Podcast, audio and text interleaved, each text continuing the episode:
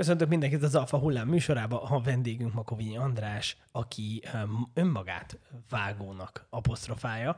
A magyar filmek szakma egyik kiemelkedő, kiemelkedő prominens személye. És amikor meghívtam, ő maga számtalanszor visszakérdezett, hogy hát, hogy biztos ez a, a meghívás, hát ő nem tartja magát annyira érdekes embernek, és mondtam, hogy hát azért, ahogy én utána olvastam az életednek, nagyon-nagyon sokan örülnének, hogyha ennyire unalmas életű lenne, és ennyire eredménytelen életük lenne, mint a, mint a tied. Köszöntelek itt a műsorban. Szia Peti, én is köszöntelek, nagyon szépen köszönöm a meghívást, de még mindig tartom, hogy annyira érdekes, én nem vagyok, mint a többi vendéged, de, de nézzük meg, hogy mit tudunk kihozni belőle. Hagy, bontsuk ki ezt a kevésbé érdekes uh, dolgot. Ugye a filmes szakma egy nagyon-nagyon-nagyon összetett dolog. Tehát, hogy uh, ezt egyedül uh, uh, önjáróként nagyon-nagyon nehéz csinálni, és uh, te magadat vágónak uh, tekinted, de hogy nagyon-nagyon-nagyon sok részében tevékenykedsz, részt veszel, tehát hogy ott vagy magánál a felvételeknél is, stb. stb. Hogy alakult alapvetően a te karriered? Tehát, hogy bele, belekóstoltál mindegyik részébe, és utána a vágás felé sodródtál ebbe a ténylegesen nagyon-nagyon technikai részben, vagy alapvetően ez volt, amit kitűztél magadnak, és ami megfogott téged? Jó kérdés valójában, de kezdjük az elején. Tehát egy iskolában tanultam én ezt az egészet, és utána viszonylag hamar sikerült nekem elhelyezkednem a Pixel filmnél, ahol leginkább, tehát az esetek 99%-ában vágóként tevékenykedtem. Ott csináltunk mindenféle dolgot, tehát igazából imagefilmtől kezdve a reklámfilmek, videóklipek, stb. És ö, ott is részt vettem bizonyos projekteknél a, a, a, a felvételeknél is, de hamar rá kellett jönni, hogy mint operatőr, vagy, vagy akár gyártásvezető, én nem működök jól. Viszont átlátom az egész projektet, és össze tudom rakni bizonyos, bizonyos ö, dolgok alapján, tehát bizonyos szemléletek alapján, hogy kinek mi igazából egy, egy videóklipnél megint más egy szemlélet, mint egy imagefilmnél, egy reklámnál, stb. Tehát ö, ez így kialakult, de ez így kialakult.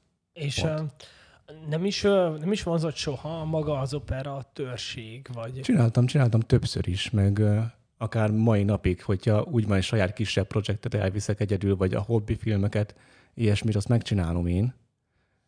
De meg ki is találom a képet, tehát hogyha csinálunk egy, egy, egy saját reklámot, vagy valamit, ahol én vagyok az egész, én, az, ahol az enyém a projekt, én vagyok a rendezője is, meg, meg mindene, akkor az operatőrnek én, én meg tudom mondani, hogy milyen képet akarok hozni. Tehát, hogy hol egy amerikai képkivágásban hogy jön a, a fény, vagy ilyesmi, tehát igazából ezt, ezt, ezt én kitalálom, de a technikai részét azt, hogy az operatőr, hogy mit rak még hozzá, azt, meg a művészeti részét nyilván, azt, azt, azt rábízom.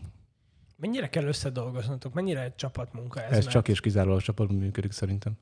Tehát ezt úgy kell elképzelni, hogy egyeztetnetek kell, mert hogy nekem a fejemben azért van egy kis faj, egyfajta szürkeség, mert hogy azt úgy nagyon nehéz elképzelni, mármint ha te, hogy a minőségi munkát szeretnék kiadni a kezeid közül, hogy egyedül, ahogy megkapod a nyersanyagokat, ott hogy elindul a vágás, és hogy ugye egy teljesen ismeretlen anyaggal találkoznál, tehát az úgy eléggé szürreálisan hat. Uh-huh. Sokféle része van ennek a dolognak. Tehát van a professzionális szint igazából, amikor a, amikor a nagy játék filmek uh, kerülnek hozzád, vagy hozzám, és akkor kapsz igazából skriptet, forgatókönyvet, stb. Sőt, a rendező mögötted ül, és akkor mondja, hogy mit csinálj. Meg lehet ezt oldani rendező nélkül is, mert, mert jobban tudod te, mint a rendező. Általában. Uh, de viszont, hogyha, hogyha kisebb projekt van, mondjuk egy image film, vagy egy, mit tudom én, bármi, akkor, akkor mondjuk akár, ahogy én dolgozok mostanában, hogy kapom az e-mailt, vagy a kis szöveges üzenetet, elolvasgatom, hogy mit szeretnének, és akkor az én látásmódom alapján én azt összerakom. Ha valami nem tetszik nekik, akkor szólnak majd, hogy, hogy akkor ezt meg ezt megcserélni kéne. Uh-huh a nagy filmeknél, ahogy én láttam, én mondjuk nekem az egyik kedvenc filmem ugye a Harcosok klubja, mm. és annak nagyon-nagyon sok um, ilyen um, színfalak mögötti felvételét néztem meg, hogy mm. hogy készül, és hogy ott, ott ugye ez a Fincher ott nagyon-nagyon együtt dolgozott az embereket, tehát hogy ott 15-20 ember volt a helyszíneken, és ott elmondta, hogy ő mit szeretne látni, hogy szeretné látni, hogy alapvetően ez, ez mindig így, így működik? Tehát helyszínbejárás. Egy nagy játékfilmnél igen. És akkor ott a vágó is ott van? Nem Olyankor? feltétlenül. Nem feltétlenül, sőt, igazából viszonylag ritkán. Tehát a vágó általában akkor találkozik már az egész projekttel, amikor kiész az egész, tehát le van forgatva minden, utána kerül az utómunkára a, a dolog, aminek a utómunkának a feje, az egyik feje, a vágó. Ö, de például nálunk, én, én, én szeretek kiállni a forgatásra. Tehát, hogyha, hogyha tehát csináltuk a Martin Csabival filmet, vagy, vagy, vagy akár a Tokai Petivel is, hogyha csinálunk valamit, akkor én szeretek kimenni a forgatásra, mert igazából könnyebben átlátom, jobban átlátom az egészet, hogy mi történik, mi volt a jó, mi nem volt a jó. Uh-huh. Ilyesmi. De az igazából szubjektív, ez az én hülyeségem, hogy én, hogy én kimegyek a forgatásokra és szabadidőben. Amikor nyersanyagot kapsz, az mekkora mennyiség? Megint csak témától függ. Tehát mondjuk egy ilyen nagy, nagy film. Tehát a, ami mondjuk az a másfél órás film, ott te mennyi nyersanyagot kapsz? Miből kell összehozni azt a, mennyi, tehát azt a másfél órát? Tehát, mennyi nyersanyagból vágódik össze egy másfél órás film mondjuk? Másfél órás film? Igazából az a legkevesebb, mert az kb. 5 5-8 órából össze lehet rakni egy, egy, egy, egy nagy játékfilmet. Aha. De igazából, hogyha azt nézed, akkor egy videóklip mondjuk, vagy egy reklámfilm, hát a reklám nem, de egy videóklip az sokkal több nyersből áll. Igen? Hát, hogyha egy, videó, egy videóklip az mondjuk három perc általában, de annak is legalább ilyen két óra, két és fél óra nyersanyag van hozzá. Ja, ezek a bírólok, amik elviszik? Mindenféle vágókép, stb. Uh-huh. Akár nem sikerül felvenni, mert ugye zenészekről van szó, és nem feltétlenül profi színészekről. Meg ugye a, egy filmnél felveszünk egy-egy jelenetet, mondjuk itt beszélgetünk mennyi, ideig beszélgetnek egy filmben? Két percig. Akkor azt felveszik ötször, az ötször két perc, az tíz perc. Ja, hogy mindig sokszor veszik fel, hogy... Persze, hogy a legjobb tékeket tudják használni mindig. És ki mondja meg, hogy még a legjobb? Hát a forgatáson általában a rendező. Rendező, operatőr. És azt ott bejelölik az neked, hogy ezt használd? A skriptes, azt be tudja jelölni nekem, és akkor nekem azt kell használni. Vagy hát azokból lehet válogatni. Hogy azokból lehet válogatni. Tehát hiába van egy nagyobb nyersanyag, akkor mhm. is már a filmkészítés első fázisában, vagy nem tudom, ez hanyadik fázis, ott már azért bejelölik, hogy, hogy ez az, amit úgy gondolunk, hogy sikerült, ezt szeretnénk látni majd igen, a vágáskor. Igen, igen, igen. Meg, meg vannak jelölve. Van úgy, hogy sokkal, tehát fel van véve 20-szor mondjuk valami, mert olyan a jelenet, és be van jelölve belőle 10.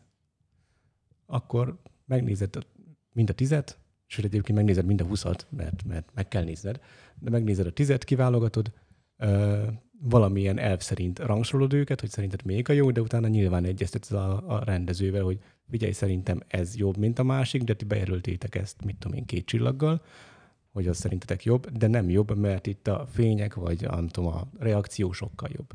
Aha, ja, és akkor így egyeztettek. Hm.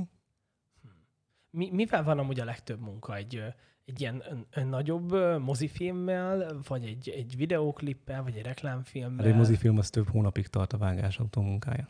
Tehát az, az, az a leghosszabb nyilván. És akkor minden nap uh, lineárisan mész? Nem, nem. Soha. Videóklipnél se. Soha nem lineárisan, hanem mi, mi, a, mi az összerakó elv, mi az építő elv? Ö, hát filmnél igazából amilyen kedv, hogyha nálam van már eleve az összes nyers, ak- akkor igazából amilyen kedvem van, amelyik jelenet érdekes, vagy, vagy, vagy, vagy amelyik a, tehát valamilyen elv szerint. Igazából ahogy jön. Uh-huh. Mert nincs ez meghatározva, nincs ez, nincs ez szabályokhoz kötve. Hogyha nekem a, nem tudom, XY színész az nekem kedvencem, mit tudom én, a Tékaszorikban volt a Csúlya Imre, az nekem kedvencem, akkor az ő jelenetével kezdem, mert kíváncsi vagyok rá, hogy, hogy mit csinált. Uh-huh, uh-huh. De akkor a, a linearitást, azt, azt nyilván azt, uh, azt ugyanúgy később megkapod. kapja meg. Persze, persze, hát a forgatókönyv nálam van. Ja, a forgatókönyv nálad van, csak ugye az egyes jeleneteket te már utómunkázod. Mi, mi történik egy ilyen utómunka során, amikor vágsz?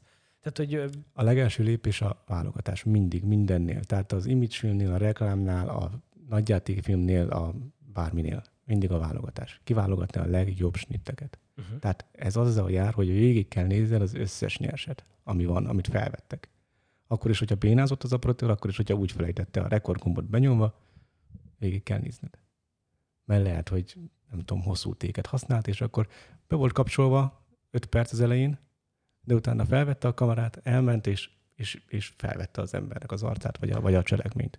Uh-huh. Jó, mondjuk ez nagyon ritka, tehát ez nagyon amatőr dolog lenne, de, de, de van ilyen, megtalálkoztam már én is ilyennel. Szóval az első a válogatás. Utána valamilyen szinten rendszerezed a dolgokat, tehát mit tudom én, hogyha van story, tehát videoklipről, hogyha beszélünk, ugye van, van stories rész, meg vannak uh, uh, playback részek, zenekari részeknél, hogyha van playback, akkor szinkronba húzod, ugye hanggal az egészet, és majd valamilyen fordítva, tehát igazából uh, videoklipnél először húzod szinkronba, utána válogatsz, de ez mindegy. És utána valamilyen rendszer szerint elkezdesz vágni.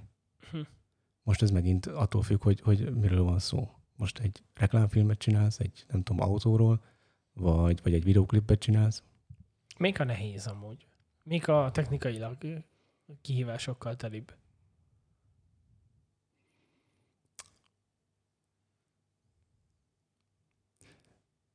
Legtechnikásabb nyilván a videoklip, meg a Én is reklám. arra gondoltam, hogy Igen, mert ab, abba tudod az újításokat, a, a, a nagy önmegvaló, önmegvalósításokat összehozni. Látod, ezért is érdekes dolog, hogy meghívtál, mert beszélni sem tudok.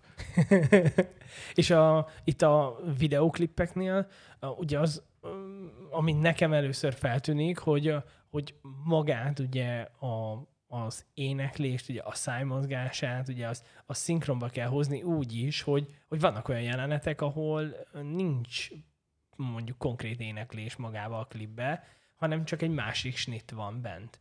Tehát, hogy azt állandóan szinkronizálni kell valahogy. Nem, nem. Tehát a, a videoklipnél úgy kezdődik az egész, hogy fel van véve mondjuk, általában egy videoklip 30 videósávból áll, ez egy átlag. Valamikor dolgoztam már 99 sávossal is, de a 30, a 27, 30 az, az nagyjából eh, egy átlagnak tekinthető. Ezek videósávok? Videósávok. Tehát igazából 30-szor vették fel a anyagok? Uh-huh. vagy 15-ször, és akkor van még 15 sáv sztori.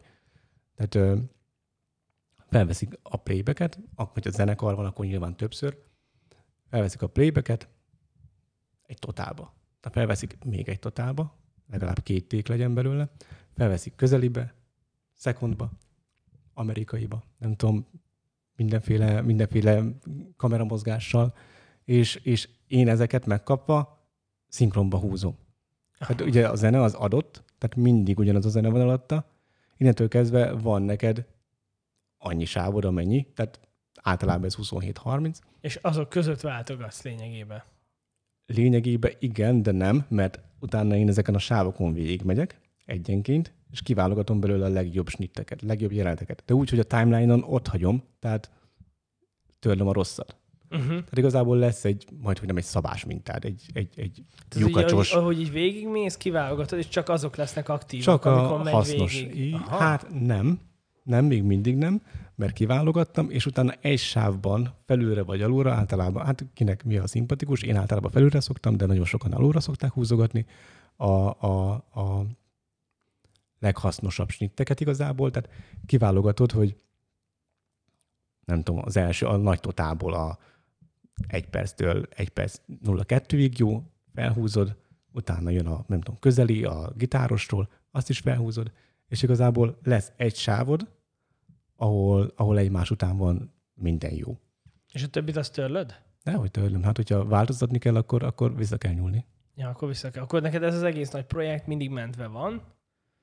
Persze. Tehát, hogyha mondjuk ö, tankcsapda szól, hogy kéne ez a klip, ez egy kicsikét fel kéne újítani, vagy valami, akkor te ezt az egész anyagot elő tudod hívni? Meg tudnánk csinálni, de tehát ö, Ne azért... kérjenek ilyet. Ne kérjen, ne, senki ne kérjen ilyet. Főleg ne. Tehát a, az a, az a miután el van fogadva egy klip, le van adva egy klip, utána változtatást kérni, az már annyira nem jó fejség. Igen, Meg, meg nem nagyon, is szokott na, lenni igazából. Nagyon bele kell nyúlni, nem? Ö, tehát igen.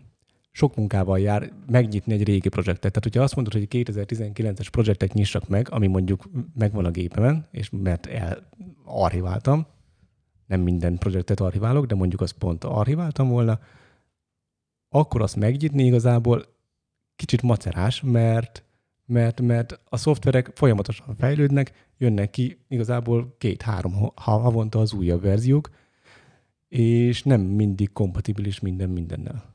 Ugye az azt jelenti, hogy lehetséges, hogy mit? 5-10 év múlva már projekteket meg se lehet nyitni? Persze. Ja, akkor az annyi. Hm.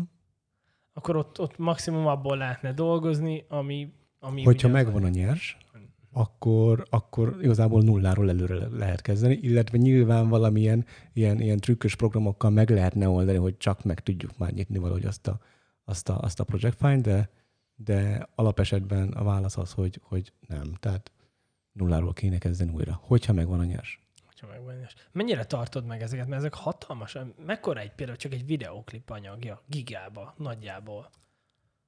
Hát ez megint csak változó, hogy mire forgatták, de videóklip az mondjuk ilyen 50 gigától felfele, igazából bármeddig, sőt, hát van olyan, ami, ami több terrás, hát hogyha olyan kamerával forgatták, akkor, akkor az több terra.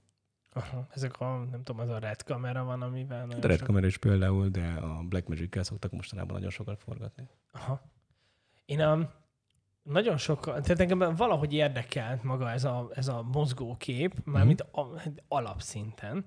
És akkor sok videót nézegettem róla, biztos, hogy te is bele, bele, bele akadsz ilyenekbe, hogy mondjuk egy red, hogy egy red kamerát összehasonlítanak mondjuk egy okos telefonnak a, a videójával, hm. és hogy tehát én nem tudom, hogy ott most belenyúltak-e, azt mondják a videósok, hogy ott nem nyúltak bele, de hogy igazából én nem szakértői szemmel nem tudtam megmondani a különbséget. Nyilván utána ők felhívták a figyelmet arra, hogy jó, persze most ezek nagyon hasonlítanak, de mondjuk az a red kamera, az mondjuk tudja azt, hogy nagyon rossz fényviszonyoknál, stb. stb. De hogy ez, ez, ez valós? Tehát, hogy itt járnak az okos telefonok, hogy egy 20 millió forintos kamera kamerát meg tudnak közelíteni? Igen és nem. Miben igen? Ö, fantasztikus képük van ma már a, a, a okostelefonoknak, tehát a mindegyiknek az iPhone, a Samsung, a Huawei, stb. Tehát mindegyiknek olyan képe van, hogy tényleg az alapszintű kamerákkal felveszik a versenyt. Sőt, hát valójában ezek a telefonok kinyírtak egy piacot, tehát a, a milcek piacát kinyírták a kis kézi kompakt fényképezők piacát. Igen, tehát hogy én is nézegettem, hogy tök felesleges venni. Tehát, hogy Igazából nincs is, egy rakásgyártó hagyta a gyártást. Ez a 3-500 ezerig hmm. bezárólag kameravétel tök felesleges. Igen, viszont a nagy kameráknak meg olyan lehetőségeket tudnak nyújtani, hogy, hogy, hogy azzal viszont nem tudják felvenni a versenyt kb. soha. Uh-huh. Azt mondják, hogy olyan durván fejlődik a szoftveres háttere ezeknek a telefonoknak, amivel meg azok a kamerák nem tudják felvenni a versenyt, mert hogy, hogy ezeket a kamerákat, amiket ide beszerelnek, ezeket a világ legnagyobb szoftver, meg mesterséges hmm. intelligencia fejlesztő cégeit csinálják, és hogy, hogy azt, hogy ugye itt kevés fény tud beáramlani, és kevés az a, az a felület, ahova ez hogy hívják azt a részt, ahova érkezik a fény, az szenzor. a kis kozga, a szenzor, az nagyon-nagyon pici ezekben, de hogy a, a szoftveres része meg annyival jobb, meg a mester, rárakott mesterséges intelligencia, ami már nem is a telefonon van, hanem, hanem a felhőbe, tehát valahol szoftveresen rakják hozzá, hogy, tehát, hogy úgy tűnik, hogy nem sokára akár még partiba is lehetnek. Te látsz erre utaló jeleket? Hát partiba egy nagy kamerával biztos nem, tehát teljesen más a kettő, uh-huh. de nyilván egyre jobb és jobb lesz. Ami, ami tök jó, mert, mert ezelőtt, nem tudom, tíz évvel elmentem nyaralni, vagy utazgatni, akkor vittem egy kamerát, egy GoPro-t, egy nem tudom mit, másik kamerát. Most ez elég egy telefonnal, meg, meg, meg lehet oldani az egészet, mert nem kellenek ezek már Én is azt látom, hogy lassan már ugye a GoPro-nak is vége. Tehát, hogy Hát igen, amikor kitalálják, hogy hogy lesz az iPhone, meg a Samsung, meg az összes többi olyan szinten ütés, meg vízálló, akkor onnantól kezdve felesleges. igen, teljesen. Meg hogy valahogy azt láttam, hogy most már annyira jó rezgéscsillapítás van a telefonokban, nem csak, nem csak mechanikusan, hanem szoftveresen is, olyan jó képi feljavítás, meg azok a lehetőségek, az a, az a fajta kezelhetőség. Pont ugye a műsor előtt beszéltük, hogy én is eze- ezeket a műsorokat telefonnal veszem fel, és hogy, hogy nagyon-nagyon a kényelmi okok miatt döntöttem így. Nyilván amúgy van, vannak árokok is, tehát a financiális megfontolások, de alapból meg a kényelmi okok, mert hogy felveszem, feldugom a, a gépre, egy 5 perc alatt fel tudom tölteni, olyan formátumban van, amivel már tudok dolgozni, van rajta annyi filter, amit én tudok használni, az nekem bőven elég, és hogyha még kirakjuk egy HD képernyőre, még azzal is tökre elégedett voltam. Hát igen, Ami fel, nagyon felhasználó barát, nagyon, nagyon a technika. De igen, tehát erre felhalad a világ, ez tök jó, meg én is használom, de nagy kamerák szintjét ezek nem fogják elérni soha. A nagy kameránk mivel tudnak többet? Mi az, ami, amivel lényegesebben többet kínálnak, mint mondjuk ezek az okos telefonok? Dinamika tartomány mondjuk, Az mit jelent? hm, hozzak egy példát, hogy, hogy mondjuk, jó mondjuk ezek is már elég jók dinamika tartományban, de hogy mondjam neked egyszerűen, hogy például, hogy most kinéznénk az ablakon, beállnál az ablak elé, akkor egy telefonnal, hogyha fotóznék egyet, akkor valószínűleg a hátteret látnám, vagy ha te arcodat akarnám, akkor a háttér kiégne, tehát egy fehér fény, nem tudom, gömböt látnánk csak. Uh-huh. Viszont egy nagy kamerával ez megoldható, hogy, hogy, hogy lássuk mind a kettőt normálisan, normális színekben. Nem mindig kell ez, mert rengeteg amerikai nagy, nagy játékfilm is kiégeti a hátteret, mert minek az oda. Uh-huh. De van rá lehetőség. Uh-huh. Ugyanígy utómunkában is ugye rengeteg, rengeteg lehetőség van, hogy uh, ugye már csak a kép mérettől is, uh, a kép méret miatt is, tehát egy, egy 8K, 12K-s kamerát nyilván nem 12K-ban fogod exportálni, mert minek, mert a mozi is 2K jelenleg. Szóval akkora lehetőséged van, hogy egyszerre több képet is tudsz, illetve azt már sokkal könnyebb mondjuk letrekkelni. Aha. Tehát ez a 12K mondjuk megadja neked azt a lehetőséget, hogy mondjuk egy, egy adott kép az, az akkora nagy, hogy, hogy részeket minőségileg ki tudsz vágni, és ki tudsz rakni nagyba. Akár, igen. Tehát, hogy az alkotói munkát könnyíti ez meg. Vagy Valamilyen szinten kreatívabbá teszi. Hát, Jobb minőség lesz, maradjunk ennyi. Aha. Sokkal jobb minőség lesz. Mert tudsz olyat csinálni, hogy most felveszem az arcodat 12K-ban, de akkor abban már bele tudok annyira ö, ö, ö, nagyítani, hogy simán a szemedet is fel tudom rakni 4K-ba, mert, mert miért ne? Aha. Tehát akkor az mondjuk teljesen új utakat nyitott mondjuk a, lehet a művészfilmek felé? Művészfilmek, videóklippek, reklámok, igen. Nem probléma már ez a nagy felbontás, mert a Photoshop panaszkodnak azzal, hogy mióta megjelentek ezek az elképesztő kristálytiszta, hatalmas felbontású fényképezőgépek, annyit kell utómunkázniuk az emberi arcon, hogy, hogy sokkal több munkájuk lett emiatt, mert a legkisebb pöttytől kezdve minden, minden, minden látszik, és Használnak nagyon sminkest. Nem, tehát az, hogy mi éles, vagy mi nem, tehát ez megint csak, megint csak beállítás függő, meg optika függő. Uh-huh. Meg hogyha, tehát most ezzel nem tudok mit kezdeni, tényleg használják sminkest akkor, hogyha olyan arcú embert vesznek fel, vagy fotóznak le. Akkor ez lehet megoldás. Persze, hát ez, ez, ez ne legyen probléma, hogy valami jó. Aha. Hát igen, csak hogy most már tényleg én először így a, a nékás filmeknél döbbentem meg, hogy olyan, olyan szürreális volt nézni, olyan tényleg nem volt olyan valóságszerű az a, az, az elképesztő élesség meg, meg a kontrasztok meg. Tehát tényleg egy ilyen mesevilágszerű volt. Megint csak beállítás függő valószínűleg, tehát a, amit te mondasz, abban benne van az is, hogy a képfrissítés az, az a 50 Hz vagy 100 Hz-en van, tehát ami nem jó. És hát szerintem nem jó, mert nem filmes hatása van. Hanem ilyen nem is Tehát tudom, igen, amikor a YouTube videókat átkapcsolják, vagy 50-60 FPS-rel veszik fel, akkor az egész folyós lesz. Nem pedig 24-25-30 FPS-sel, ami, ami igazából a szabvány. De hát ez megint csak technikai, meg, meg szubjektív. Te ugye 2006 óta vagy ebben az egészben benne. Honnan tudod? Hát, utána olvastam.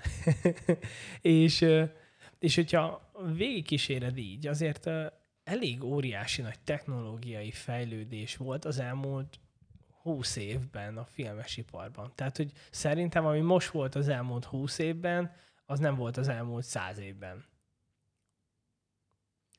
Hát ez nem igaz, de uh, igen, nagyot tudott fejlődni a technika, és leginkább a, a, a hétköznapi userek, hétköznapi felhasználók szintjén. Tehát igazából a mindennapi ember is megkapta a kezébe azt a technológiát, először még kis kamerákkal, ugye kis mini DV-k, meg, meg akár a CD-re is tudott rögzíteni még annó, kisebb kamerák, amiket meg tudtál venni 100, 200, 300 ezer forintért a poliba, amiket szintén leváltottak a telefonok, és ez alakult át úgy, hogy jöttek a DSLR-ek, ugye a fényképezőgépek valójában, amik már tudtak utána filmet is vagy mi videót is forgatni, vagy videót is rögzíteni. És igen, tehát most is hasonló gépeket használunk, csak nyilván már egyre, egyre fejlettebbek. Azok a hatalmas, nagy, amik mondjuk egy foci meccsen látunk, igen. A, a, azokra miért van szükség? Miért van akkor a gigan nagy gépekre szükség, amikor már egy ekkorával is óriási, tehát a legjobb minőséget lehet elérni? Ott meg Ez ilyen puskanagyságú. Ilyen teljesen vastag. más technológia, megint csak. Aha. Uh, ott valószínűleg általában azért, azért nagy a, a, a zoom tartomány miatt, valójában a varió, varió tartomány miatt, mert felveszi a labdát, nem tudom, bocsánat, felveszi a labdát, nem tudom, 200 méterről is, vagy 300 méterről is, akkor egy labdát lát. Ja, hogy az tartomány ki is tud. Persze. Uh-huh ki is tud variózni, és akkor meglátod totálba az egész pályát. De nem tudom egyébként pontosan, mert nem rögzítettem soha semmilyen sporteseményt. A képi világ átalakulása szerint egy jó irányba megy olyan téren, hogy, hogy most már kialakult egy olyan, egy olyan társadalmi generáció, aki már abszolút abba a képi világba él, ami már ez a nagyon túlszínezett, túlfilterezett ilyen szürreális 4K, és hogy, hogy amikor meg kinéz az ember az ablakon, vagy kimegy a természetbe, vagy elmegy azokra a helyekre, amik be vannak fotózva, be vannak filmezve, csalódnia kell, mert hogy a töredékét nem adja vissza az a szemnek, amit mondjuk a képeken csodálunk. Jó irány ez? Figyelj, ez megint csak szubjektív. Uh-huh mert, mert lehet, hogy neked ilyen videókat, meg képeket dob az Instagram, de, de ott van a másik részre, a rá, másik része is, amikor, amikor felveszik úgy, úgy, ahogy tényleg látod. Ez szerintem szubjektív. Az a része, hogy, hogy amit, amihez már öreg vagyok, tehát a story videók, a TikTok, nem bírom megszokni ezt a, ezt a képarányt, a 916-ot mondjuk, mert egyáltalán nem áll rá a szemem, nem áll rá a gondolkodásom. Nekem ez nagyon nehéz mondjuk sztoriba vágni. Ugye azon, az, az még engem is zavar, pedig ugye 35 éves vagyok, és hogy én is így láttam igen, mindig igen. egész életemben, és hogy hogy így a, a Facebook live-oknál, ugye mi nagyon sokat live-olunk, meg nagyon sok uh, ilyen a kis videókat csinálunk a harcművészetbe, és hogy sokkal uh, komfortosabb ugye telefonon megnézni, mert hogy nem kell elforgatni. Mm. És hogy, hogy igazából most már kezdünk arra átalakulni, hogy, hogy így veszünk fel. Mert hogy a newsfeedbe is úgy adja ki szebben a képet, a videók is úgy jönnek ki sokkal komfortosabban, hmm. jobban megnézettsége is, tehát hogy ja, igen. Úgyhogy, de hogy ez mennyire gyorsan történt? Tehát, hogy ez egy mennyi? Egy öt év alatt átalakította? Há, sokkal, sokkal rövidebb idő alatt. Jó, lehet, hogy kb. öt éve jöttek be a sztorik, vagy nem tudom, három, de szerintem az egész az, hogy, hogy már minden cég, tehát nem csak te, vagy én, vagy, vagy bárki csinál story videókat, vagy, vagy a TikTokra videókat, hanem minden cég is csinál reklámot, akár story, tehát függőlegesen. És ezt így veszitek fel? Valamikor úgy veszik fel, igen, de van, amikor utómunkában kell ezt megoldani. Uh-huh. Tehát igazából az, hogy minden cég, amit elkezdtem mondani, minden cég már csinál vertikális videót is, nem csak horizontális, az, az elmúlt másfél év szerintem, ahogy én így visszaemlékszek. És az tényleg, az hihetetlen mértékű, hihetetlen kicsi idő alatt állt így át az egész. Beszéltem egy tartalomgyártóval, aki azt mondta, hogy nagyon-nagyon kecsegtető volt neki ez a sztorizás, mert hogy elképesztő mennyiségű megtekintés volt rajta. Csak azt mondja, hogy viszont ez olyan embereket vonzott be, és olyan attitűdöket, ami abszolút ez az impulzív volt. Tehát, hogy alapvetően nagyon sokan még ezt az 59 másodpercet sem nézték végig, hanem már egyből nyomtak rá valamilyen kommentet. Ez nagyon hasonlatos, amikor még a, a cikket nem olvasod el, de még a, a, a címét is felületesen, és már indul a kommentháború, és hogy, hogy egy kicsikét arra tolódott el szerintem az audiovizualitás is, hogy, hogy nagyon gyorsan váltson ki valamit, valamilyen, valamilyen, valamilyen reakciót. reakciót. Igen, igen, igen, igen. Hát és ugye a sztorinak az alaphossza az 15 másodperc. Nyilván, hogyha hosszabb, akkor feldarabolja, és akkor megy tovább a videó. De igen, tehát 15 másodpercet van már arra, amire régen, vagy régen, mire akár ma is, egy tévéreklámnál 30 másodpercet. Tehát igazából a tévéreklám dupla olyan hosszú tud lenni. Viszont a sztorinál, a sztori hirdetésnél, vagy videónál, vagy reklámnál, eh, ahogy te is mondod, egybe jön a reakció. Hm. Marketing szempontból ez nagyon érdekes, igen. De szerencsére az nem az én műfajom, nem az én szakmám. Furcsa, furcsa a világ átalakulása, mert valahogy látni egy ilyen fajta szellemi degradációt, egy ilyen nagyon-nagyon nagy mértékűt, és hogy ez, és ez mindennél így van, tehát hogy bármibe belekukkantasz, tehát bármelyik szakmába, de talán mivel ugye ezeket mindenki használja, a, ugye a telefonja keresztül, a tévén keresztül, stb., azért ez most már mindenkinek szembe tűnik, hogy én nem, tehát nem is olyan rég olvastam cikket, hogy, hogy például az újságokban a, a cikkeknek a, a, a terjedelme, hogy hogy csökkent. És hogy már eljutottunk odáig, hogy most már vannak olyan újságok, akik ezt a hat kötőjel, tíz soros kis makrocikkeket nyomatják, mert hogy ennyit olvasnak el, képekkel, és akkor kész. És hogy ez nagyon-nagyon szépen beszivárgott a, a filmes világba is.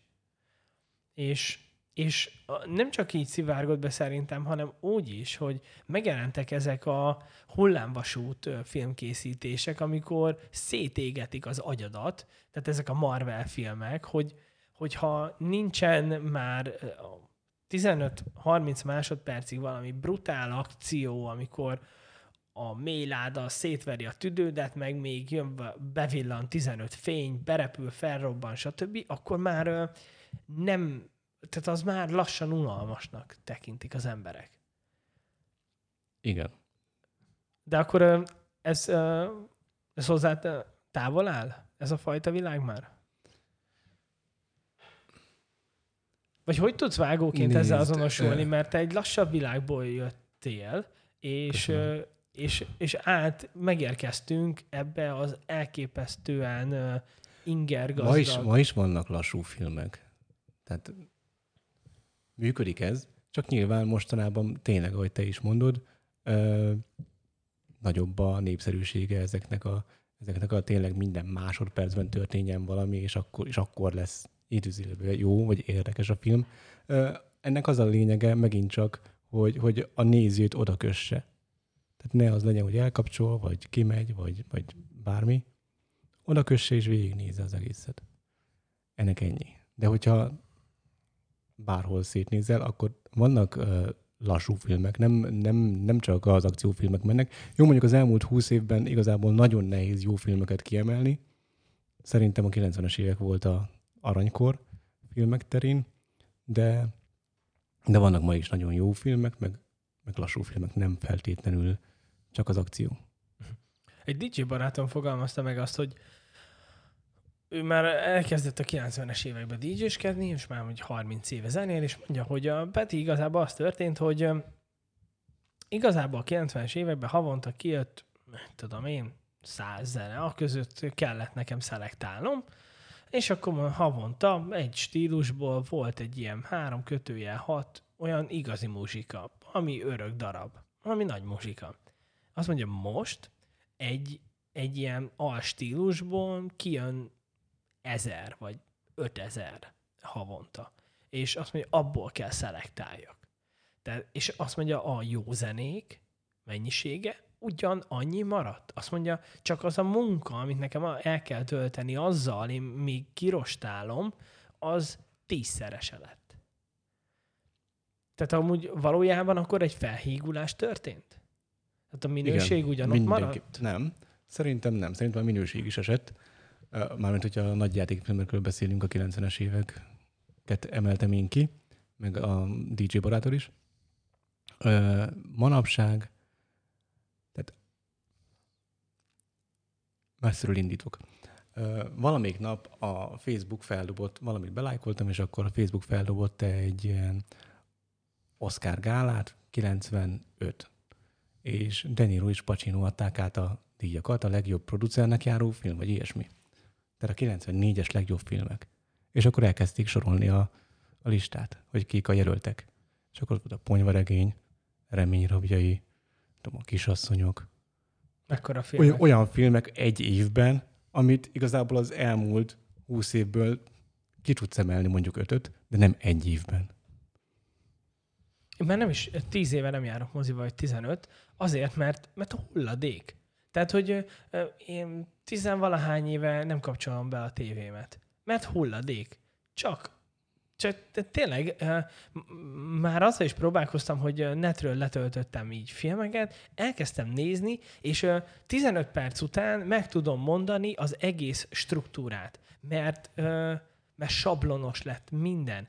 Ismétlődik, nincsenek nem vállalják be a rendezők és a producerek azt, hogy valamit mondjanak, hogy valamire felhívják a figyelmet, hogy, hogy, hogy egyfajta más szögből mutassanak be valamit, más színekkel. Ne- Nem mer, nem, tehát, hogy például ott van az egyik kedvenc filmem, a, az, a, az Alien sorozat. Imádom. A, szerintem vagy 50-szer láttam a második részét. És ott ugye egy művész kértek, Gigert, aki, aki felépítette magát, ezt, a, ezt az alien lényt, és ott nem voltak special effektek, mindent megépítettek. Mindent, az egészet. Mm. És hogy volt már úgy, hogy így meg-megállítottam a filmet, és kerestem a hibákat, hogy jó, hogyha ez épített, akkor valahol kell valami gagyinak lennie. És nem találtam gagyi részt. M- mindent megcsináltak. Ugyanúgy a Star Wars-ban, a Terminátorban, tehát mindig felépítették akár a kis maketteket. Igen, tehát valójában igényesebb volt régebben ez a szakma, vagy a szakmának ez a része. Jobban megcsinálták, és igen, ez felhígult, mert ma már nincs ilyen. Amit így megpróbálnak megoldani, azt megpróbálják megoldani CGI-jal. De, Nem, vagy sikerül, vagy nem. De nem olcsóbb a CGI se. Lusták? Vagy, vagy már ennyire futószalag a filmezés? Mind a kettő valójában szerintem. Lusták is, idézőjelben lusták, hát azért dolgoznak ezek az emberek rengeteget, de nincs is rá annyi idő, tehát nincsen rá hat hónap, hogy felépítsünk egy makettet. Meg kell oldani CGI-jal három hónap alatt, vagy kettő. Uh-huh. Most, hogy olcsóbb vagy nem olcsóbb, azt megint csak nem tudom, mert fogalmam sincs, hogy milyen költségvetésen dolgoztak annó, meg milyen költségvetésen dolgoznak akár egy nagy játékfilmen egy, egy, egy, egy CGI-jal. Ezt passzolom. Most olvastam a Robot Zsaruról ilyen nagyon érdekes részeket, és a- a Robot Zsarunak az a fémjelmez, azt megépítették, és hogy az a film a költségvetésének egy jelentős részét elvitte, nem merték elárulni, egy ilyen alsó határt mondtak, hogy a, akkoriban, a 30 vagy 40 éve, nem tudom, mikor volt a Robot Zsaru, 30 éve? Hát Talán. 90-es évek elején. 90-es év, igen, 600 ezer dollár. De azt mondják, hogy hát ez lehet, hogy egy millió dollár volt, és azt egy színészre tervezték, csak rá volt jó, és a rendező összeveszett a színésszel. és hogy, hogy az volt, hogy, hogy akkor vele nem, próbáltak valaki más bele tuszkolni, az ott nem ment, és akkor valahogy csak kiegyeztek, és akkor megcsinálták. De hogy az egy, az egy tényleg létező, működő darab volt. Tehát, hogy a, a technikai dolgokat csináltak meg. Elképesztő. Az. Meg, hogy ö, ilyen hatalmas összegeket ráköltenek. Tehát, hogy tényleg megépítenek egy hatalmas csarnokban hajókat, megcsinálják a jelmezeket, a robotikát mögé. Neked vannak ilyen élményeid? Tehát, hogy ö, voltál ö, olyan forgatáson, ahol ez ennyire jelen volt? Gondolkozok, de szerintem nem. Nem, nem, nem, nem. Én nem voltam ilyen, ilyen nagy helyszínen. Mármint forgatás alatt, nyilván forgatáson kívül, amikor beengedtek, akkor, akkor jártam ilyen helyeken, de forgatásnál nem. Mhm. És milyenek ezek a helyek? Hol voltál? Hát mondjuk akár Los Angelesben, de, de, de egyeken, tehát voltam egy-két ilyen forgatási helyszínen. Uh-huh. A magyar filmgyártás az nagyon fellendült. Hm? Um, Megint csak a pénz miatt. igen, így van, így van. És ö, ez tényleg most már olyan, olyan minőségű hely lett, hogy nagyon-nagyon sok ö, ö, filmet forgatnak itt, ö, külföldről érkezettek is. Ö, Megteremtette így Magyarország azokat a feltételeket, hogy akár egy ilyen nagyobb költségvetésű film is helyet tudjon itt kapni? Hát Budapest, mint helyszín, az tökéletes egy, egy akár bármilyen ö, európai várost el tud játszani, vagy akár Moszkvát is, ugye, szokta. Ö, a másik része meg, hogy adókedvezményt kapnak ezek a filmesek is. Azért jönnek ide. Ja. Tehát nem, nem azért, mert itt olyan ügyesek a, nem tudom mi, a technikusok, hogy jöjjünk ide. Biztos vannak nagyon ügyes technikusok, de nem miattuk jönnek. Hanem a kevesebb pénzt kell fizetni a városban, mint hogyha nem tudom, Barcelona vagy Berlinbe mennének. Ja, hogy ilyen téren olcsóbb. Ami a tegyegen felépült, az micsoda? A stúdió. Egy hatalmas nagy stúdió? Mhm. Stúdió komplexum. Aha. Van ott is mindenféle rész, tehát belső, külső. Uh-huh. És ott a külsőnél ott, ott, ott ilyen házakat kell elképzelni, vagy színpadok, vagy... Nem jártam be az egészet, csak voltam bizonyos részein. Ja, ez akkora? E, igen, igen, igen. Vagyis hát szerintem az is hozzátartozik. De ahogy én láttam, vagy ahogy én emlékszek, mondjuk erre lehet, hogy egyszerűbb rákeresni, mint hogy hülyeséget beszéljek, szóval inkább ezt hagyjuk. Uh-huh. Uh-huh. Oda amúgy bemehet átlag ember? Vannak túrák, Vannak túrák. ilyen vezetett túrák. Akkor azt érdemes lehet megnézni. Persze, mindenképp, mindenképp. A, azt hiszem a weblapodon találtam, és úgy fogalmaztál, hogy a film egy lehetőség, lehetőség arra, hogy gondolatainkat, érzelmeinket kifejezzük, és a világ elé tárjuk. Igen. Ez az egész életedre így, egész életedben így gondolkodtál? Vagy hogy erre a... Valójában igen, mert uh, sokkal könnyebb, nekem, sokkal könnyebb akár egy filmben kifejezni, hogy mit gondolok valami témáról, bármilyen témáról, mint arról írni egy eszét, vagy, vagy akár beszélgetni. Uh-huh, uh-huh. Sokkal egyszerűbb képekben megmutatni a, a gondolataimat. Még neked van olyan film, amit készítettél, és neked a, mondjuk a kedvenced? Hogy mondjuk az egy olyan alkotás volt számodra, ami meghatározó a karriered során? A kettő különbözik. Uh-huh. Sőt, valójában olyan, hogy kedvencem nincsen, mert valamelyiket nagyon szeretem valami miatt, mert mondjuk jó volt a forgatás, vagy, vagy, vagy nem tudom, bármi. Meg az, hogy mi határozta meg a karrier. Amit Márkóval forgattunk filmet, nagyon hosszú időn keresztül forgattuk, de abból csináltunk egy kis trélert, és azzal nyertem nagyon-nagyon sok díjat. Az végül is mondhatjuk azt, hogy meghatározta. Uh-huh. Ez ö, miről szólt ez a film? Veres Márka egy debreceni BMX-es srác, és akkor ő BMX-ezett itt, még itt Debrecenbe össze-vissza, és akkor azt forgattuk, felvettük Uh-huh. mindenféle irányból, nagyon hosszú időn keresztül, és csináltam belőle egy nem tudom, 30, 40, 50, 60 másodperces kis filmet, egy kis trailer jellegűt, és az viszont nagyon sok, tehát ahogy mondom, nagyon sok nemzetközi fesztivált is nyert. Azt mondhatjuk úgy, hogy valamilyen szinten meghatározó De igazából azóta nem is forgattam sportfilmet, szóval... Az egy ilyen szerelem projekt volt? Ah, igen, igen, igen, igen. Az egy olyan jó pofa, ilyen időtöltés, de mégis csinálunk valamit. Meg, meg a, ott, ott ugye, mivel saját projekt volt, felvételben, meg utómunkában ki tudtam azt próbálni, hogy idézőjelben mire vagyok képes, mit tudok. Akkor És ez akkor teljesen volt. a te projekted volt, tehát te Igen, vetted igen, fel, igen, te igen. állítottad be. Többen vettük fel, tehát Major Giussival, meg, meg pár operatőrrel Mhm. együtt dolgozva. Aha. És a, a, ezeket, hogy díjakat nyerj, ezeket ho, be kell küldeni, ezeket a videókat, tehát nominálnod kell neked? Hát ezek, igen, tehát ezek nyilván kisebb díjak, nem Oscar vagy ilyesmi, tehát um, van interneten rengetegféle, mondjuk mostanában nem, de régebben volt rengetegféle videópályázat, meg filmes pályázat bizonyos tematikákban, és akkor oda beküldözgettem azokat, amik beleillettek. Vagy csináltam egyet abba a témába, hogyha, hogyha volt rá ötletem, Uh-huh. meg lehetőségem. Még díjadra vagy a legbüszkébb. Hát mondom, talán ez a Márkós, Márkós BMX-es dolog, ami... Sőt, nem is arra. Az a... De, tehát ez a Márkós film, ez megnyerte a, az egyik magyar fesztivált, és ennek a magyar fesztiválnak volt egy anyacége, vagy egy, nem tudom, egy ilyen kerete, és a nemzetközit is megnyerte. Aminek az volt a díja, hogy akkor kaptunk egy utazási lehetőséget kb. a világ bármely városába. Ez, ez volt a fődíja. És akkor mi New Yorkot választottuk, mert miért ne?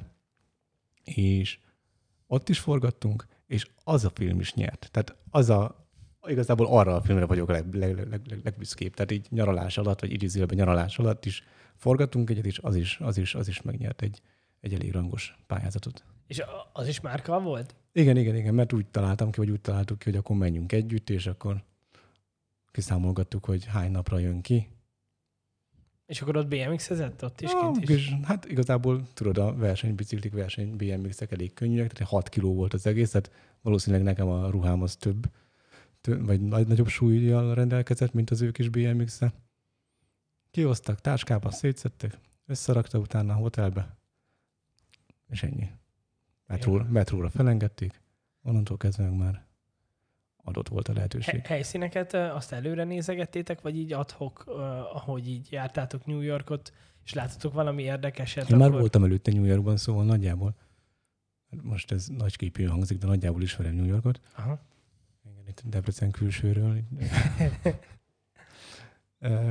De igen, tehát ö, én azt kinéztem azt a pár helyszínt, de amikor mentünk jobbra-balra, ak- akkor is már mondta, hogy hú, ez tök jó, itt, itt fel tudna ugratni mondjuk a falra, vagy valami, és akkor vegyük fel. És akkor felvettük. Aha. És az, az még díjat nyerte meg. Hát meg nem mondom már, hogy mi volt a cég. Mert van vagy, vagy. vagy az egyiket. Az egyiket. Aha. 2011-ben talán. Aha. Aha. Én ö, ö, szembe jött velem a kétségbe esett számvetésed, vagy a mondva csinált ra- random bakancslistád, és ebből pár dolgot szeretnék szemezgetni, hogyha már így nyilvánosan ott van mindenhol. Ez egy egészen szép kis vaskos bakancslista. Ez egy mondva csinálni bakas. egy mondva csinált bakancslista, de úgy ugye az elsőt úgy kezdett, hogy bejárni az USA-t keresztbekasba. És úgy látom, hogy ez nem alfabetikus sorrendben van, tehát hogy ez egy ilyen nagyon fontos volt számodra? Tehát, hogy Amerika egy szerelem? Igen. Igen, de az gyerekkorom óta. Aha. Valószínűleg megint csak a filmek miatt, mert minden film amerikai volt, vagy 90%-uk, és, és imádom a filmeket, így ezáltal imádom Amerikát, meg mindent, ami amerikai. Uh-huh. Most politikától függetlenül. Mi az, ami nagyon-nagyon megfogott, vagy mi az, amit először szerettél volna látni Amerikába? Hát nyilván a, a sztereotípiák, tehát a New York, Los Angeles, ilyen, ilyen helyek.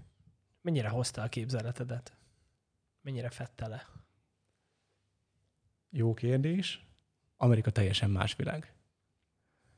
Ö, minden szinten más. Tehát másképp kell gondolkoznod, hogyha kint vagy, mert, mert, mert minden más. Tehát semmi nem az, ami, ami, aminek látszik, de mégis valamilyen szinten jobb, meg rengeteg szinten rosszabb.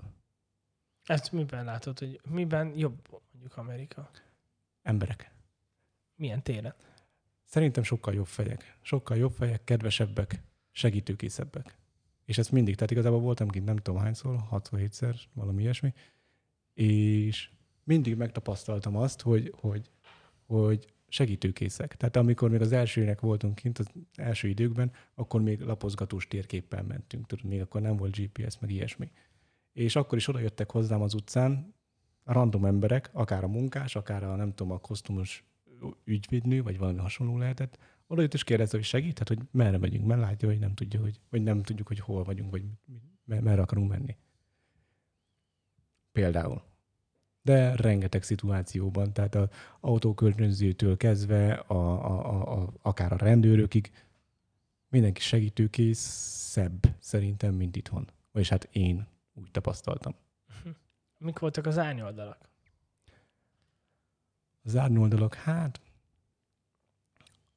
azért, amit a tévében látunk, vagy a filmekben látunk, az, az, az eléggé ki van színezve. Tehát hihetetlen nagy ott a szegénység, tehát nagy ott is a szegénység. Tehát vannak nagyon szegény emberek. Tehát a, a Skid Row, a Los Angelesben a, a, a nyomor negyed igazából, és hát nem is nyomor negyed, hát a, az Los Angeles belvárosa, és ott él nem tudom hány ezer, tehát tényleg több ezer hajléktalan sátrakban az utcán. Tehát a filmekben nem ezt látod. És hát lehet, hogy van olyan film, amiben ezt látod, de, de azért ez meg, meglepő tud lenni. Meg az a szám, tehát ez a tényleg több ezer hajléktalan képzelj el egy egymás mellett. Igen, erről Sokkoló. én néztem dokumentumfilmet, nem is egyet, hogy most mm. már ott járunk, hogy vannak olyan emberek, akik azt csinálják, hogy ilyen kis mini házakat építenek ott a hajléktalanoknak, és akkor lerakják, mert hogy ugye nagyon nagy baj, hogy egyrészt a hajléktalanok egymást is, meg ugye nagyon-nagyon sokszor magukat a hajléktalanokat is kirabolják, abúzálják, stb. Nyilván van ennek egy olyan vetülete is, hogy nagyon-nagyon lelakják a környéket a hajléktalanok, de hát Amerikában ugye szerintem azt nem értik az emberek, hogy, hogy nincs szociális háló. Tehát, hogy Amerikában ott magadra vagy hagyva. Tehát, hogyha ha te lebetegszel, vagy a családodat elveszíted, és úgy betegszel le, vagy, vagy nem úgy pörög ki a hitel, vagy valahogy vagy simán megcsúszol, csak szülsz egy gyereket? Vagy szülsz egy igen, akkor nagyon-nagyon gyorsan perifériára tudsz kerülni.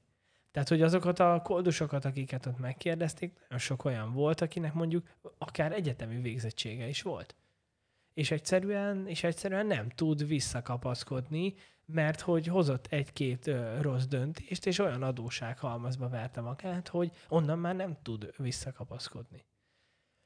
Tehát szerintem itt ugye Magyarországon ugye a szocializmus egy olyan erőteljes hálót adott, hogy ez szinte mindenkit megfog. Tehát, hogy azért a, az utcára itt Magyarországon akkor kerülsz ki, hogyha tényleg ki akarsz kerülni az utcára, mert nagyon-nagyon-nagyon sok a segítő szervezet. Tehát, hogy ez, ez azért itt megoldott Magyarországon, de ott, Amerikában, ott a, a lehetőségek földjén, hmm. Azért most már óriási probléma. Tehát, hogy százezres nagyságú a kód. És az száma. mindenhol szembe jön vele. Tehát nem csak Los Angeles belvárosában. Tehát, hogyha kimész Santa Monica-ba, vagy New York, Manhattan utcáin sétálgatsz, ott is ugyanezt látod, és hasonlókat látsz. És ez, ez csak a hajléktalanok. Az hogy, az, hogy nem tudnak házakat építeni, meg, meg, meg a csapvízük az ihatatlan, mert nem ivásra alkalmas, vagy nem fogyasztásra alkalmas, meg ilyen dolgok. Tehát ez hát, megint csak ja. így, nem is az, hogy európai szemmel, de magyar szemmel ez így furcsa. Furcsa, meg igazából tehát a kérdésedre válaszolva rosszabb, mint, mint mondjuk itt. Igen, meg ott, ha nincsen biztosításod, akkor simán ott hagynak. Tehát, hogy ott először, ott az van, tehát, hogy ha nincs biztosításod, te levágtad az ujjad, nem varják vissza, hanem kidobják a kukába. Mm. Tehát ugye ez egy magyarnak elképed, miért dobták ki a kukába? Hát azért, mert adtak neked egy gyárajánlatot, hogy ez 15 ezer dollár lesz, ez 10 mm. kell, nem kell, az kész. Hát igen, meg nincs olyan, hogy most szülés után otthon vagy hónapokig, évekig. Nem, hát most voltál két-három heted, most old meg, gyere vissza dolgozni. Ja, nem tudsz vissza, hát akkor viszlát. Igen. Akkor nem kell dolgozni. Igen. Igen, és ahhoz képest, hogy mennyire elképesztően gazdag, Amerika azért nagyon kegyetlenül bánik a lakosaival ilyen téren. Más. Más, teljesen más. Ezért mondom, hogy teljesen minden más. Tehát nem csak az utak, autók, házak nagyobbak, hanem az emberek is így, meg a szociális rendszer is így, így teljesen más. És lehet, hogy pont ezért segítőkészebbek, mert tudják, hogy ha ők hasonló helyzetbe kerülnek, akkor, akkor rajtuk is hátam majd segít valaki. Amúgy erre nem is gondoltam. Igen. Ez, ez, ez abszolút meg lehet. Igen. Kiszolgáltatottak ilyen téren, Mhm. vagy bármikor lehetsz kiszolgáltatott helyzetbe. A második, főcímben lenni 36 országban megjelenő napilapban. Ez még volt. Ez a Márkós volt, amit az előbb mondtam, hogy megnyertük a New Yorki utat, és hát egy utat a világba bárhova, és a New Yorkot vá- választottuk. Ez a Metropol napilap volt, és 36 országban jelent meg egy időben az interjú. Uh-huh. Szóval lehet, hogy kevesebben, mint ez a mi ez, podcast. Uh-huh. Wow. De akkor erre abszolút büszke lehetsz. Miért vesztél össze egy Kossuth Díjassal? Ezt nem mondom el. Értetlen volt, és nem, nem bírom az értetleneket. Aha. Ennyi. Ennyit válaszolok el. A nemzetközi díjaidról már beszéltünk, azért 11 nemzetközi díj. Um, van megállás, hogy látod? Folytatódik nagyon, ez? Nagyon, nagyon régi az utolsó díjam, hogyha ez, Aha. Bárki is ez, ez, ez, megnyugtat. ez számít, vagy bármi. Ö, Van most egy, egy, egy, egy filmverseny, ami az utóbbi két évben a Covid miatt nem működött, nem volt. Arra, arra még szeretnék egyszer benevezni. Akár idén is, mert szeptemberig, szeptember közepéig lehet nevezni. Arra szeretnék. Ha nem is helyezést elérni, vagy díjat elérni, vagy valamit, de, de mit tudom én, hogy valami, valami véleményt mondjanak. Mert egy, egy elég neves táb szokott lenni. Tehát mindig más táb, de ilyen Bill Pullman, meg hasonló kaliberű színészek, rendezők szoktak, szoktak benne lenni a, a szakmai zsűriben. Téged inkább ez motivál? Tehát a szakmai, hogy egy szakmai zsűri Szakmai lássa a elismerés. munkát? Vagy igen, az, hogy motivál, legalább, hogy motivál lássa egyébként, igen. egy Mert ez, szakmai zsűri. igen, igen. És csak ennyi, hogy lássa. Nem akarok én attól munkát kapni, vagy bármit. Lássa, tudja valamilyen hatást elérni. Akár érzelmit, Uh-huh. akár értelmiségon. Itt a, a, mondjuk az Oscar díjjal kapcsolatban um, Olyat nem kaptam. olyat még nem kaptál, de már magyarok um, kaptak. Elég sokan, igen. igaz. Ez, ez amúgy hogy zajlik? Itt, itt nyilván már nem te küldöd be a filmet. Nem, Mi az alapján ország- az válogatják? Ország vagy a Magyarországon filmintézet, vagy mi a fene választja ki azt, hogy mely fi- filmeket küldik el. Aha. De Csak egyébként az Oscar, tehát az Oscar díj az, az amerikai díj, Uh-huh. tetszik, ha nem, és akkor, és akkor abba mint legjobb külföldi film, vagy legjobb külföldi dokumentumfilm, meg ilyesmi, ilyesmi kategóriák vannak, és azokat küldik be az ország filmintézete. Magyarországon nem tudom a film, filmintézet, nem tudom mi a neve pontosan, uh-huh. Uh-huh. mindegy is. Van neked egy ilyen vágyat, hogy ö, berúgni a Himaláján? A hegymászás vonz, a berugás, vagy mind a kettő egyszerre? Van-e egyáltalán hegymászási tapasztalat? Nem, semmi. Nem, abszolút nem. Én, én a, itt éltem világ életemben az Alföldön. Néha megyek el nyaralgatni, meg utazgatni, és akkor mindig mindig csak úgy bámulom a hegyeket, hogy ez most itt mi, tudod, amikor az alföldinek nem érti, hogy most ez mi, tehát ez miért van itt, tehát miért nem sík, és akkor látom, hogy mi van mögött. Tehát, de a Himalája az úgy, nem tudom, az úgy olyan érdekes. Régebben volt egy projekt, még a Pixel filmnél, ami sajnos nem valósult meg, azt szerettem volna. Az valami rekordkísérlet lett volna, hogy motorosok felmennek nem tudom hova, valamelyik, valamelyik helyre a Himaláján, és az alaptáborig táborig követjük őket kamerákkal, meg ilyesmi, és akkor lett volna ilyen útifilm jellegű, dokumentumfilm, akármi, de az sajnos nem valósult meg. Viszont, viszont az alaptáborig mindenképp szeretnék elmenni. Nem akarok én hegyet mászni, nem vagyok én hegymászó, meg nem is értek én hozzá, meg nem is akarok. De az alaptáborig így jó pofa lenne elmenni. Mert vannak igazából ilyen fizetős táborok, akár fotós tábor, akár, akár bármilyen XY tábor, akik így elmennek. Szeretnék egy ilyenben részt venni, elég drága, de, de egyszer ki kéne próbálni. Uh-huh. Én is néztem. Most már amúgy ilyen oxigénpalacka olyanokat is felvisznek, akik soha nem másztak hegyet. Én nem akarok felmenni. Szürreális. Nekem elég az alaptábor. És hogyha már ott vagyok, amíg ti mászátok a hegyet, akkor én megiszok valamit. Én Erős Zsoltnak olvastam a könyvét, ugye sajnos uh, Mhm. meghalt. Azt hiszem pont a, talán a Himalájánál halt meg. Valószínű valamelyik ott, ottani hegycsúcson, mert ugye ez egy vonulat. És hát ugye azért már ott az alaptáborban is oda kell figyelni. Mert hogy például mondta, hogy egy picikét, hogyha fentebb mész, volt olyan, hogy valaki megbotlott, és hogy így próbált így utána lépni, igazából abba úgy halt meg, hogy hirtelen elkezdett levegőért kapkodni, felment a pózusa, és ott annyira oxigén szegény a környezet, azt mondja, hogy elájult, beverte a fejét, és vége. Na hát ezért kell a bárpultnál maradni a Himalájánál is. Amúgy nagyon-nagyon nagyon sok turista megy oda, és már elképesztően összeszemeteltek mindent. Tehát, hogy olyan giga mennyiségű szemét van, főleg amúgy fentebb, mert hogy mindenki ott hagy mindent. Tehát ezeket a félmillió forintos sátrakat, í- í- tehát hogy azt belekalkulálják, hogy azt már nem hozzák vissza. Mert hogy az meló. Hát ö, nyilván, amúgy igen. Belegondolva, hogy még lefele is hozni azt a nem tudom, több kilós cuccot, tehát életed élménye, hogy feljutottál és örülsz magadnak, de még le is kell jutni. Tehát nincs az, hogy megnyomod a gombot, hogy jöjjön a lift, akkor most kész vagyok, hanem ott le is kell menni. És hát ja, hát nem szép dolog szemetelni. Amúgy nagyon sokszor az történik, hogy a, a képzeletünk az nem fedi le a valóságot. Tehát, hogy így elképzeli az ember, hogy fú, mondjuk milyen jól lát a Himalája, és akkor így oda megy, igazából hát egy ilyen szemetes, köves, kavicsos, nem kapok levegőt, Hát valami tiszta. nem félsz ettől? Nem. A tiszta Himalája. Igen, tiszta Himalájához akarok menni, nem ilyen koszos az, amiről te beszélsz. A Netflixre is felkerültél. Oda, oda hogy lehet felkerülni? Hát nem én kerültem fel, hanem a film, amit vágtam. igen. Hát nem az én, alk- hát én voltam a vágója. Ugye ez a Martin Csapi féle Tékaszorik egy meg kettő, tehát kettő film van. Uh-huh. Ennyi. Ez neked amúgy, amikor így mondjuk díjakat kapsz, vagy felkerülsz bizonyos platformokra, ez neked amúgy előrelépés? Tehát, hogy tágul annak a spektruma, Nem. hogy... Egyáltalán nem. Nekem, nekem személy szerint magamnak. Uh-huh. Igen. De az, hogy emiatt kapnék több munkát, vagy kevesebbet, vagy bármit, az egyáltalán nem re- releváns. A Netflix miért lett ennyire sikeres? Mert hogy szinte most már ott járunk, hogy, hogy elég lenne egy olyan díjátadó, hogy gratulálok, Netflix nyertél, és kész. Miért lett sikeres? Hát azért, mert a legnagyobb. Uh-huh. Tehát korán kezdte.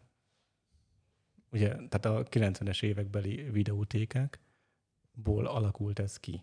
Uh-huh. Mert ugye ott volt a rengeteg uh, uh, meglévő film, amiket igazából fel tudtak egyből tölteni felhőbe. Ja, hogy azt csinálták Igen, tudod, a, hát a, hogyha nézed a 90-es évekbeli filmeket, akkor tudod a Blockbusters uh, izé, videótékák, Igen. amikor mindig mennek be, és akkor ott találkoznak, beszélgetnek, stb. Én Na, is jártam videótékába. Hát de nem a magyar, hanem az amerikai, tudod, a filmekből. És annak a jogutódja a Netflix valójában. És viszonylag korán, nem tudom, 2000-es évek közepén elkezdték ezeket feltölteni felhőbe, és hip-hop ott lett a rengeteg film, tehát hamar kezdték, mindenki kinevette őket, most hát a HBO, meg a hasonló, meg a tévétársaságok nyilván, de olyan szinten, vagy olyan gyorsan tudott nőni, hogy, hogy ma már kikerülhetetlen, és ma már piacvezető.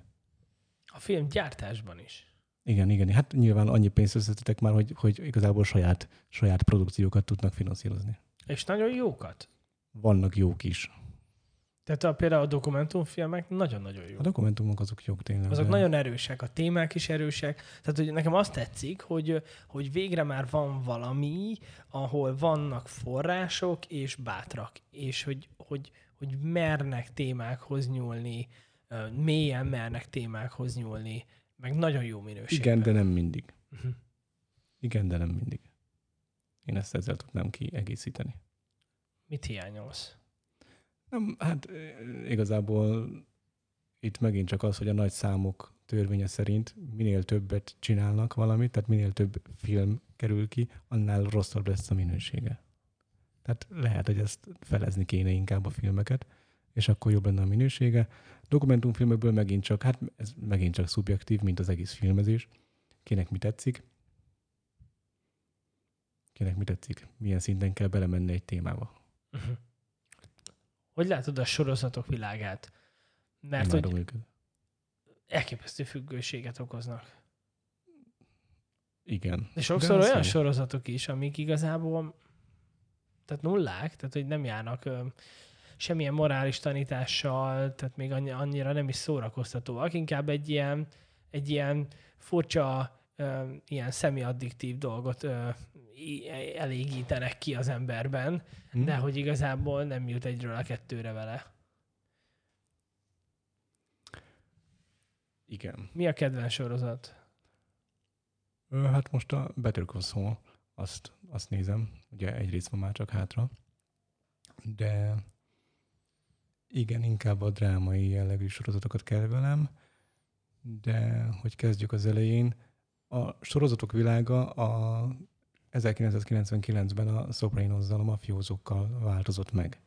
Ugye az HBO sorozat. Azért változott meg vele, mert egy teljesen más utat járnak be. Tehát ott a negatív főhős a hős, ami eddig nem volt. Tehát a 90-es évek végéig, a 2000-es évek elején ilyen még sosem volt. És akkor utána a következő nagy ugrás az a 2007-es Breaking Bad, az meg azért jött létre valójában, és azért érdekes, mert ez egy negatív fejlődés történet. Tehát a jóból lesz egy rossz. Ilyen se volt még, sorozatban meg pláne nem, filmekben lehet, de sorozatban nem. És a 2007-es, 2008, akkor volt a Lost, meg ilyesmi, hogy emlékszel rá, azért az, az egy hihetetlen nagy robbanás volt a sorozatok terén, azért, mert 2007-ben volt egy, nem tudom, egy vagy két hónapos uh, hollywoodi írói sztrájk. Tehát az írók azt mondták, hogy nekik ez nem tudom, kevés pénz, vagy fogalmas is, mert mi volt a bajuk, uh, és akkor, akkor nem írunk. Oké, de pénz meg kell. Kapva kaptak rajtak a HBO, meg hasonló kis stúdiók, írtak sorozatot. Aha. Tehát őket az HBO kifizette normálisan, és akkor elkezdtek... Mondjuk az HBO, de akár bármelyik stúdiót mutatjuk, mert nem, nem feltétlenül csak az HBO sorozatok ö, ugrottak ki, hanem igazából az összes sorozat akkor kezdett el. És a tévétársaságok is akár, meg a, meg a kábel televíziók, meg a akkoriban kezdtek el bejönni, akkoriban indult szerintem a Netflix is, hogyha jól emlékszek, meg a hasonló stream szolgáltatók, kapva kaptak az alkalmon, és meg is látták ebben a lehetőséget, hogy úristen, ezt, ezt nézik, folyamatosan nézik, és hogy te is mondod, hogy akár a rosszabb minőségű, vagy, vagy gagyibb sorozatokat is nézik, oda bilincseli őket a, a, a tévé elé, vagy a számítógép elé, vagy bármin, amin nézed. Igen, Miért nem ne? is kell olyan hatalmas sztorit kitalálnod. Tehát, hogy így nagyon sokszor nekem, amikor ismerősöm mondják, hú, ez nagyon jó sorozat, hú, hát elkezdem nézni, és így, hm, hát ez, én erre nem pattintanék el, mit tudom én, 20-30-40 órát. Mert hát ez hogy- szubjektív, hogy kinek mi tetszik, tehát ez a tévében mennek a, ezek a török sorozatok, azokat is rengetegen nézik. Én egy három percet nem bírnék belőlük megnézni. Az brutál. Azt írtad is, hogy a világ legrosszabb sorozatát megvágni. Igen, az meg egy magyar sorozat volt. Igen. Ez melyik? Hát a címére már nem emlékszek. De egyébként az tök jó volt, jó színészek, Revicki Gábor, Hernádi Judit, ilyenek szerepeltek benne. Az RTL klubból ment, de elég későre rakták, mert, mert szörnyű volt. Tehát igazából nem volt sztoria. Tehát ilyen random cselekmények történtek, és így egyszer volt egy olyan, hogy az RTL-től felhívtak, hogy, hogy, hogy valamit szerintük kihagytam. Mondom, nem, átküldöm a forgatókönyvet, nézzétek meg. És mondták, hogy de nem értjük. Mondom, én se. Ja, hogy akkor ez így Tehát ilyen nagyon nem miattam volt. volt. meg nem az operatőrök, meg nem a szereplők miatt volt, volt, volt ez rossz sorozat, hanem igazából nem volt egy normális rendezője, meg írója a dolognak.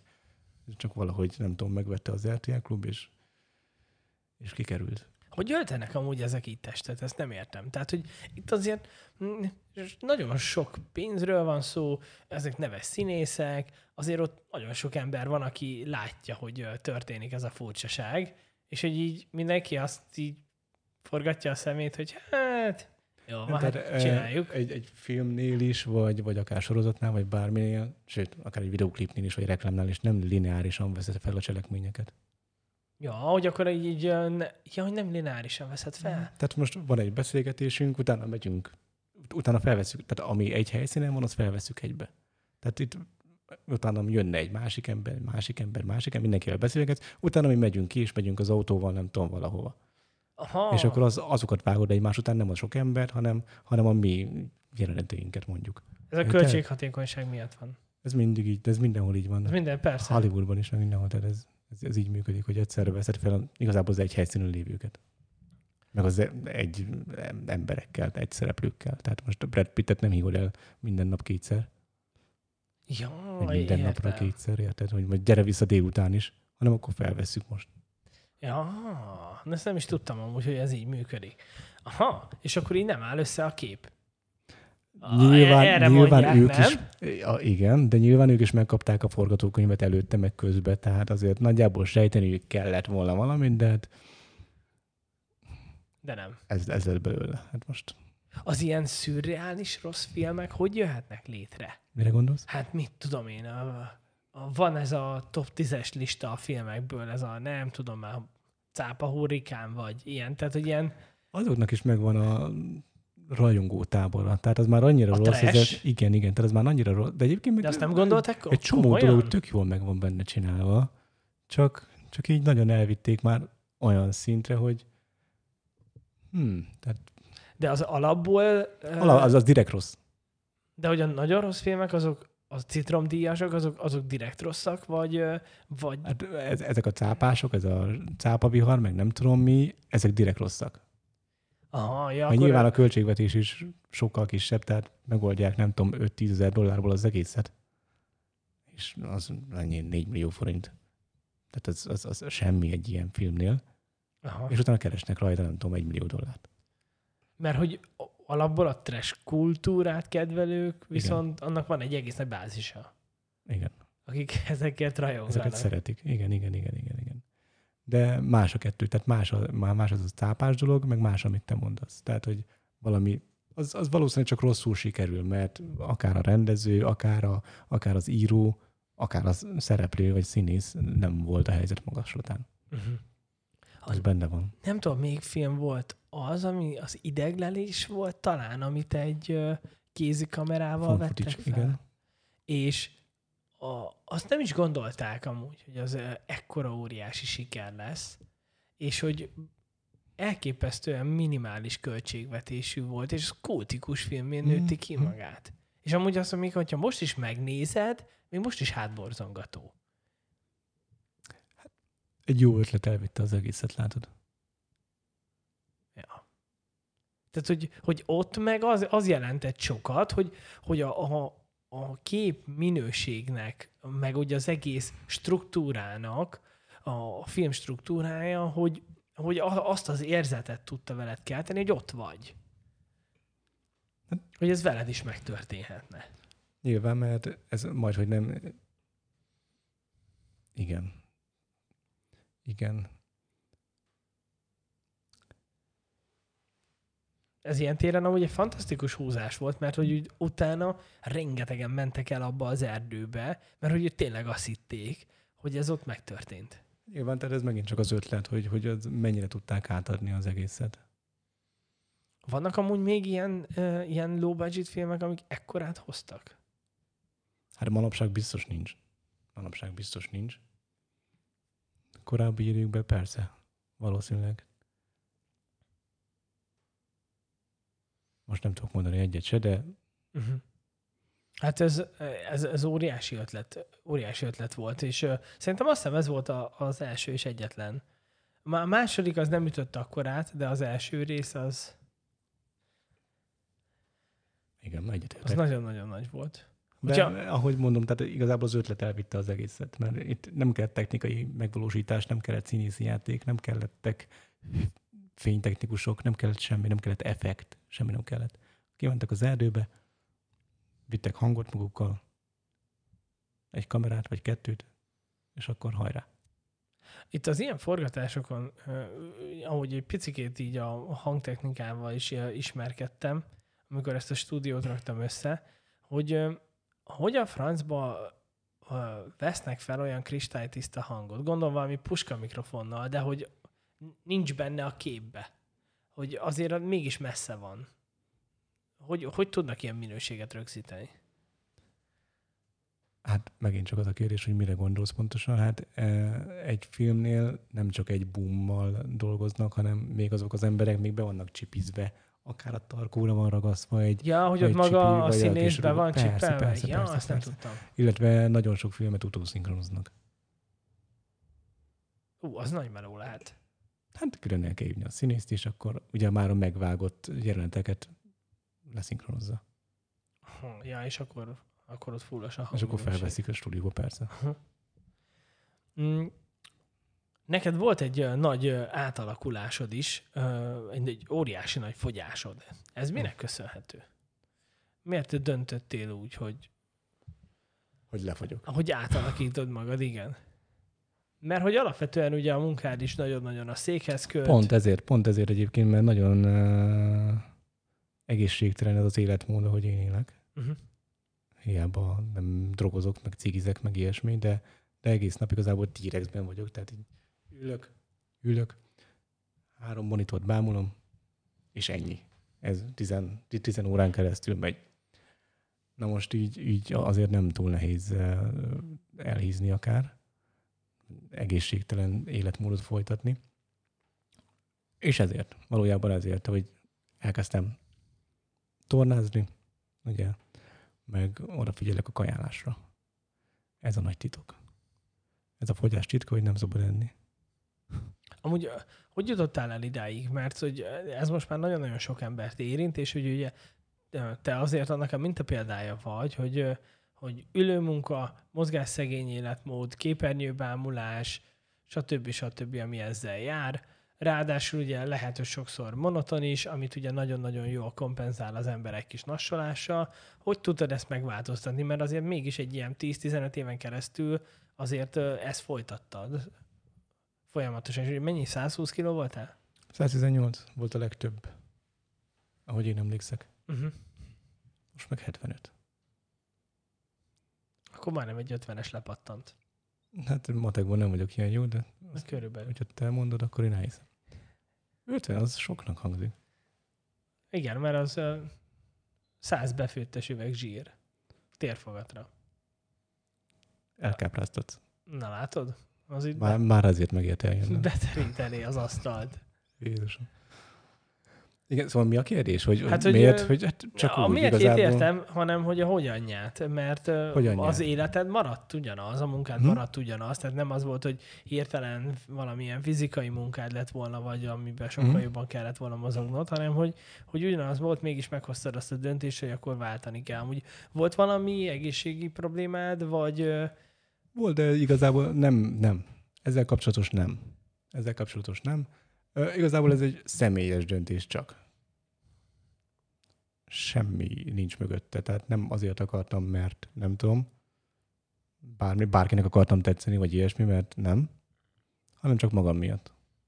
És lehet, hogy egyébként ez a leg, legmotiválóbb, így, hogyha az ember el akar kezdeni sportolni, vagy fogyni, vagy bármit csinálni, hogy saját maga miatt, mert egyébként meg megette a fenn az egészet, szerintem. Mit tanácsolsz azoknak, akik erre az útra szeretnének térni? Hogy kezdjenek Mármint, vele? Vágóként le akarnak fogyni? Igen. Egy szűk csoporthoz szólunk csak. Ö, mindenki... A, nem tudok beszélni, miért hívtál ide? Ö, mindenképp a kaja, az étkezés, az a legfontosabb. Az, hogy most milyen mozgást csinálsz mellette, vagy miért nem, az már megint csak rajtad áll, meg az időtől függ, mert szokás azt mondani, hogy, hogy te alakítod ki az idődet, hogy te döntöd el, hogy mire mennyi időd van. Ez egy hülyeség. Tehát az nem dolgozott még vágóként, vagy nem dolgozott még normális munkát szerintem, mert hogyha mert nekem egy nap az 16 óra munkából áll kb. Amellé rakjál be bármit. Sok sikert. De mindenképp az étkezés. Mindenkinek meg kell találnia azt, azt, azt, a, azt a dolgot, azt az étkezési formát, ami neki az ideális. Tehát valakinek a, nekem most például a keto, de valaki akár vegán, mit tudom hogy milyen fajták vannak. Paleolit. Persze, persze, Mm. rengeteg féle lehetőség van. Menjen el mindenki egy, egy, egy ilyen táplálkozási szakértőhöz, egy edzőhöz, és el fogja neki mondani, akár ingyen is elmondja még az első alkalommal. De interneten is rengeteg lehetőség van, hogy utána olvasson az ember a, a, ezeknek a dolgoknak, és ki kell próbálni, mert ez csak úgy dől el, vagy csak, csak úgy tudod meg, hogy a te tested mire reagál. Mert lehet, hogy, én elkezdenék vegánként élni, az nekem nem biztos, hogy olyan jó lenne, mert, mert lehet, hogy éhen halnék két hét múlva. Mennyi idő volt ráállni neked a ketóra? Mert azért az egy elég kemény étrend. Én, én nagyon bírom a monotonitást, ugye egész több gép előtt ülök, szóval hogyha, hogyha egyfélét lehet enni, én, nekem már az is jó. De amúgy kb. másfél hónap alatt lettem, vagy ment ez a keto dolog. Álltam rá a ketóra. De hát az, az olvasztja le a zsírt. Igen, igen, igen. Mennyi ilyen igen. 4-6 kilót fogytál havonta? Mennyi idő alatt nem egész idő alatt ketóztam, tehát most ketózok. Ja, most ketózom. Ö, De egyébként igen, tehát amikor elkezdtem a, a, az edzést, akkor igen, ilyen négy kiló lejött havonta. Akkor egy ilyen bő másfél év alatt helyre raktad magad. Körülbelül. Fogjuk rá, ha? Aha. És most miért döntöttél ketó mellett? Hát mindig kell egy kis változás. Aha. Mert ugye nagyon sokszor szokták azt, amikor egy ilyen végső szálkásítást akarnak, akkor rátérnek a ketóra. Nem érezted amúgy, hogy szellemileg megfog? A ketó? Az elején. Az elején nagyon tényleg egy kicsit szédültem és minden izé, de ez pár napig tartott tényleg. Uh-huh. De utána már semmi. Szerencsére. Mik most a jövőbeli terveid? Mi az, amit még el szeretnél érni? A listán kívül. A listán kívül, mert pár dologba beleakadtál. Ugye azt látom, hogy válság idején nem tudtál Amerikából vasat venni, meg, a, Amerikából vasat. Igen. meg végigmenni a 66-oson most a másik irányba, mert te meg gondolom nyugatról, keletről mentél nyugatra, igaz? Így van. Professzionális. meg ö, nem túl sokat arcoskodni. És a berúgni a Himaláján sincs. Tetkót sincsen még. Nincsen. Lehet, hogy nem is lesz, mert, mert nem tudok olyan motivumot kitalálni, amit szerintem akár évek múlva is büszkén tudnék viselni. Ezzel én is így vagyok. Hm. Tehát azért szerintem a, a, a tetkó csináltatáshoz vagy mélységesen traumatizáltnak kell lenni, és ez egyfajta kifejezési formája, vagy valami gangster csoporthoz kell tartoz, ahol ez megint egy kifejezési forma, Ö, vagy nagyon-nagyon statikus jellemnek kell legyél. Tehát, hogy, hogy te ilyen vagy már 15 éve, 15 év múlva se akarsz változni, ez vagyok, és Igen. akkor ezt Igen, igen, igen. kirakod magadra. De aki nem ilyen, tehát akinek a dinamikusság, a, változás, a fluiditás benne van a jellemében, az életébe, mm, az mindig úgy lesz, hogy kinéz valamit, gondolkodjunk még, hát ez nem lesz jó. Nem lesz jó, mert már, már most nem jó. Igen, igen, igen, igen, igen, igen. Szóval ezért gondolkozó. Tetszenek, mert olyan szépeket csinálnak manapság már, meg nagyon ügyesek, meg tényleg tök jó, meg máson tök jó, de most tényleg mit rakjak én magamra? Nyilván a listából kiderül, hogy Amerika mániás vagyok, de most rakok egy amerikai zászlót, tehát hogy néz az ki, nem? Ja. Ez a 66-os út amúgy ez um, érdemes ezen végig menni? Ez tényleg annyira kultikus? Még most is? Vagy már csak egy ilyen teljesen elhagyatott útszakaszokkal teli? Hát ez megint csak szubjektív, mint ugye az egész beszélgetésünk, meg a filmek, hogy kinek mi tetszik. Tehát végigmenni Amerikát, amikor elhagyod Chicagót, onnantól kezdve a vidéki Amerikában vagy. Én imádom. Tehát a kisvárosokon keresztül, ez egy, ez egy országút, nem autópálya, tehát a kisvárosokon keresztül megy. Eszméletlenül la- lassan fogsz haladni, de, de látod Amerika igazi arcát. Mert oké, okay, hogy a nagyvárosokban laknak két, három, négy, öt millióan, de a maradék 390 millió azokban a kisvárosokban fog lakni, amikor te átmész is. Vagy onnan jönnek. Uh-huh. Érdekes látni ezeket. És én szeretem ezeket az elhagyatott dolgokat, tehát ez megint csak a mániám. Rengeteg, rengeteg ilyen dologgal lehet találkozni az út során. És ott tényleg ilyen, van, aki elhagyatott a városok is. Persze. Elhagyatott, vá- igen. Elhagyod a város benzinkutak, ott hagyva, ott hagyva ilyen régi autók a út szélén akár. Ja, akkor ez tényleg egy ilyen nagyon jó fotózható, videózható út akár. Így van. És amúgy ez sivatagon megy egy része át? Persze, Arizona, Arizona, Nevadai szakasz, Kaliforniai szakasz, az, az sivatag. Akkor az egy bő 1500 km, 1000? Hát most meg nem mondom neked, de mármint a sivatagi szakasz. Sivatagi szakasz. aha. Hát legyen mondjuk 1000 kilométer. Valami ilyes 500 ezer között. Még tetszett neked a legjobban? Még szakasz volt, ami nagyon megfogott. A 66-os, hát mindegyiket imádtam. A 66-osnak mindegyik része jó. Ott, ott igazából nem, nem, nem is szabad kiemelni szerintem részeket, mert a sivatagi résznek megvan a hangulata, akár a Grand Canyon mellett elmenni, az is tök jó, vagy, vagy visszább a, a, a, a Illinois szakaszig, ahol hömpölygő utakon mész, tehát az is, az is zseniális és gyönyörű. Én annyira éltem, vagy élnék, hogyha lehetne egy kis időutazást csinálni, mondjuk megszületnék olyan, nem tudom, olyan 40-es évek végén, nem, olyan 40-ben megszületnék Amerikába, vagy még akár 35-be, és amikor, miután vége lett ott a, második világháborúnak, Amerika olyan gazdasági fellendülésen ment keresztül, ami a történelem során csak felvillanásszerűen történik, hogy, hogy ott 50, az 50-es, 60-as, 70-es és 80-as évek olyan mértékű gazdagság, kényelem, technikai fejlődés vette ott kezdetét, meg maga az egész millió, ez a, ez a hippi kultúra, a motorosok, a veteránok, a, a zene, tehát, hogy minden annyira egybejátszott, hogy, hogy annyira könnyű volt ott az élet, tehát ugye, hogy vissza-vissza így olvastam, hogy akár egy keresetből is tudtál egy házat felépíteni. Lehetett egy kocsid. Egy, egy tényleg egy nagyon-nagyon jó polgári életet tudtál élni. Igen. Igen. Hát igen, én is hasonló korszakba mennék vissza szerintem, hogyha vissza lehetne menni. Nyilván megvannak ott is, vagy meglehettek ott is az árnyoldalai az egésznek. Hát ugye a 70-es években az olajválság, meg, meg eh, New York az 50-es évektől kezdve leépült egészen a 90-es évek közepéig, ugye? Tehát az, az maga volt a fertő. De nyilván meg voltak Amerikának a, a, a pozitív oldala is. Ahogy most is. Úgy ö, az ember nem gondolná, de erről is néztem egy ilyen kis ö, beszámolót, az egyik művésznő mesélt így, ő New Yorkban élt, és mondja, hogy hallod, itt múltkor mentem, azt hiszem gyalogoltam, és leesett egy hatalmas kődarab elém. Ez egyik házról. Azt mondja, hogy itt, itt minden, itt minden rothad, itt, itt minden ö, büdös, kaotikus. Azt mondja, hogy itt olyan épületek vannak, vannak olyan épületek, amik összedőlnek csak úgy magukba. Mert hogy annyira nincs karbantartás, annyira hanyagul csinálták meg.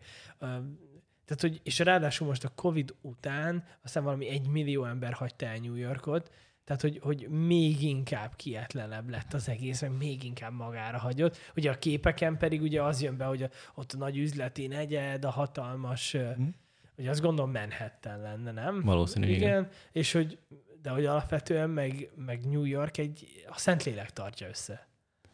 De valószínűleg az összes amerikai várost, meg, meg tapasztalatból mondom, hogy szerintem az összes amerikai házat. Tehát építkezni nem tudnak, ilyen kartonpapírházuk van. Tehát ez, Két ez, hét alatt felhúznak 500 négyzetmétert. Igen, utána csodálkoznak, hogy elviszi a szél. Ja. Van ez így. Megy a szögbe lövő, tüs, tüs, Az tüs, kész, kész, a három kész. szobád. Kész, igen. Ha kellett volna még egy, jó, akkor hozunk még egy kartont, az ott lesz, jó? És jó. gipszkarton az egész. Az. Kül, külsőre valami kis pozdorja, befestjük, jó lesz ez. Tessék. Igen. És még így is nagyon drágák. Tehát ezek a szélen fújt a házak is most már fél millió dollárba mennek. Hát azok nagyon extra helyen lehetnek, olyan 300 ezer dollár körül vannak egyébként, igen. Nem olcsó. Nem lett olcsó ott az élet. Hát nem, meg nem is lesz az soha. Főleg nekünk nem, hogyha forintból élünk. Jaj, hát ez, De- én nem tudom, te mennyire vetted észre, de most, hogy, hogy a forintunk most már a második legrosszabb valuta lett a világon, hogy ez nagyon durva kimondani, nem? Hát az, sajnos. Tehát, hogy az ukrán hrivnya az tízszer erősebb, úgyhogy Ukrajnából most már egy pordarab van szinte. Annyira, meg lett masszírozva. Igen. Hát nekünk Hihetetlen. most ö, magyar, ö, román ismerőseim jönnek át, és mondják, hogy erdélyiek, és mondják, hogy Peti, hát figyelj már, tök jó, milyen olcsók vagytok. Mondom, ne viccelj már, te Romániából jöttél át. Tehát, hogy, hogy, hogy eddig mi mentünk oda, most ők jönnek át ide vásárolni. Igen, mert olcsóbb. Igen, igen, sajnos. Külföldről rendelni én nagyon szerettem. De most már felesleges. Tehát, hogy annyira nagyon-nagyon drága lett, hogy tehát csak egy ilyen pár hónap alatt ilyen másfélszeresére mentek Hát igen, ez a gazdasági helyzet, ez, ez, ez, ez sajnos nem kedvez nekünk, forintból élőknek. Igen. Nagyon jó lenne euróba kapni. A fizut. Mondjuk én dollárban kapom, de jó van az úgy. De dollárba kapod? Persze. Ó, hát akkor Én- Arcoskodás volt az utolsó. azt, azt, azt nem kéne. Hát akkor kívánjuk mindenkinek, hogy dollárba kapja majd a fizetését. Én köszönöm szépen, hogy eljöttél. Szerintem egy nagyon-nagyon szép életutat jártál be eddig is, és nagyon-nagyon sok érdekes dolgot láttál. Én kívánom amúgy, hogy röpüljenek a nemzetközi díjak, ugyanígy, ahogy eddig is tették, és, és hogy még inkább ismerté, ismerté válj, vagy olyan projekteken dolgoz, ami számodra kedvesek. Úgyhogy, hölgyeim és uraim, Makovényi András volt a vendégünk. Nagyon szépen köszönöm a meghívást. Köszi Peti. Sziasztok! Ciao. Köszi.